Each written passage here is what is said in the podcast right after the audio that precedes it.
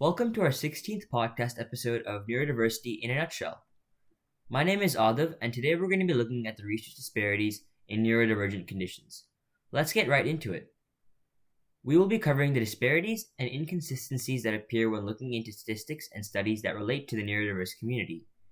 In particular, we will be taking a look at some of the discrepancies that pop up when researching autism. What are research disparities? Research disparities are conflicting or inaccurate pieces of research that could hinder the progress of a study in any industry or field. Like other fields, the research fields in accordance with conditions like autism, ADHD, and the conditions that fall under the neurodiversity umbrella have many concerns regarding the disparities along the lines of race, gender, and much more. Currently, the conditions considered under the neurodiversity umbrella all have many concerns regarding such disparities. In today's episode, we're going to be spending some time discussing some of the studies that have been conducted regarding research disparities and explaining the implications of the issues. Let's start off with racial disparities in research protocols. The Autism and Developmental Disabilities Monitoring Network report, or the ADDMN report, has consistently noted that more white children are identified with ASD than black or Hispanic children. Previous studies have shown that stigma, lack of access to healthcare services due to non citizenship or low income, and non English primary language are potential barriers to identification of children with ASD, especially among Hispanic children. A difference in identifying black and Hispanic children with ASD relative to white children means these children may not be getting the services they need to reach their full potential. Autism diagnosis has been adversely affected by disparities caused by redlining and discriminatory practices from the 20th century. Lower resources medical programs have reduced diagnosis of African American children with pediatric studies displaying an average three year delay in diagnosis. Traditional autism research has been conducted with white, higher income families, further exacerbated by reduced Medicaid funding for autism diagnostic evaluation.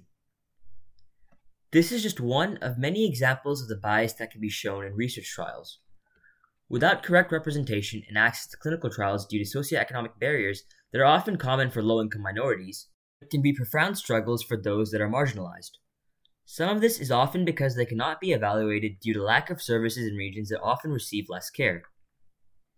ADHD is another example in which there are racial divisions and differences that can contribute to biased perspectives in results. Most research on ADHD has studied male children of European Caucasian ancestry in North America, Europe, and Oceania. Relatively few studies specifically examine aspects of race or cultural variation, although we've seen a slight increase as studies of ADHD have grown. As researcher Joel Nigg explains, trauma and social disadvantage are related to ADHD. They can trigger ADHD like symptoms. In addition, children with ADHD are more likely to be harmed when exposed to trauma as they are less resilient. Children who are BIPOC in the United States are exposed to more social adversities than our white children on average. Thus, separating adversity effects from ADHD itself is a greater challenge in these populations. With representation being skewed in favor of Caucasian populations, while ADHD is present in people of color and racial minorities at similar percentages, the considerations can be detrimental when associated with race. Risk factors could be different amongst different demographics, an aspect that current researchers fail to consider. Let's continue to discuss gender disparities in many research studies and clinical trials. As discussed by Spectrum News in 2018, the history of autism research has also focused specifically on males, with the major pioneers of autism research Grunya Sukhareva, and Hans Asperger, excluding women in their major studies. Even when girls were included in later medical studies, it was at greatly diminished rate, exemplified by Dr. Leo Kanner's ratio of three females to every eight males in his World War II era studies. This can often lead to a common misconception in which people assume that women with autism are less prevalent compared to males.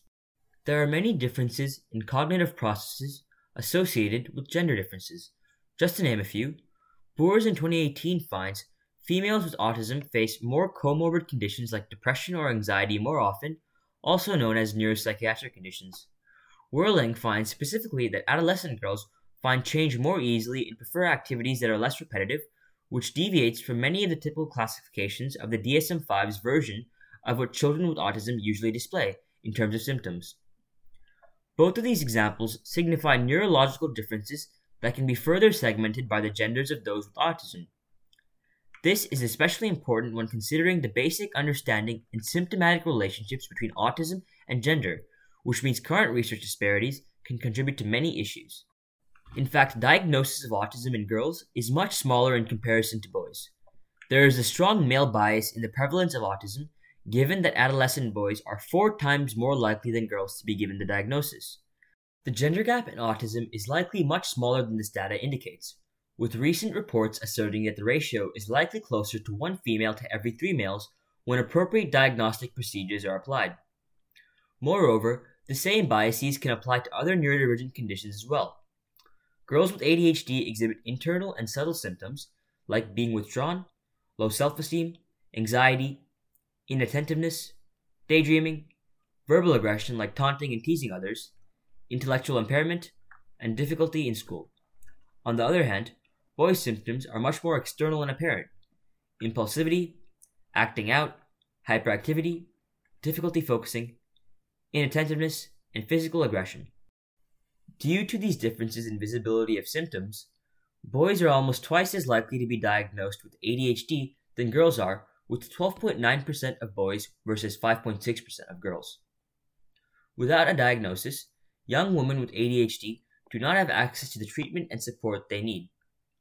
This can cause major discrepancies in academic performance, societal communication, and other aspects that children with ADHD exhibit differences in. Krafnick and Evans specifically find that in early protocols and research studies for dyslexia and other developmental conditions, neuroimaging was done in samples and groups specifically by males or majority male populations. Moreover, this would prevent effective diagnosis because the symptoms and biomarkers associated with such conditions like dyslexia or dyscalculia can vary. In fact, behavioral evidence also shows a major disparity in linguistic processing along with the differences in verbal reasoning between males and females diagnosed with dyslexia. Now, all of this information sounds really important, but what exactly do these differences and major disparities in clinical research and psychological studies represent? The race and gender based differences show a profound impact on diagnosis and evaluation. Support and services are based on professional evaluation and diagnoses, and when such methods fail, neurodiverse students receive limited support. This can be detrimental to their future, as they do not have the correct and sufficient support systems and interventions in place to help them grow. Evidence based practices show that additional supplemented social interaction for children with autism, for example, can be essential for improving social skills. However, a misdiagnosis would prevent environments that would accommodate for such needs. Moreover, the disparities are exacerbated in marginalized communities where lower socioeconomic capabilities can hinder development. Stereotypical assumptions of low performance can be made instead of embracing the many strengths associated with neurodivergent conditions. In a world of male, white dominated research studies, current studies are able to target diverse populations of race, gender, and socioeconomic status in order to examine such disparities that were discussed today. More importantly, it is necessary to understand the detriment such disparities can have on public health and general understanding of neurodivergent conditions. Thank you for tuning in to our latest episode. Although we took a one week hiatus from posting, we hope that this piece has been informative and beneficial to your understanding. These research differences along social lines extend far beyond neurodivergent conditions, and we hope that these topics interest you. Once again, if you have any questions, concerns, or episode ideas, please reach out to us at public relations at unitopia.foundation to get in contact.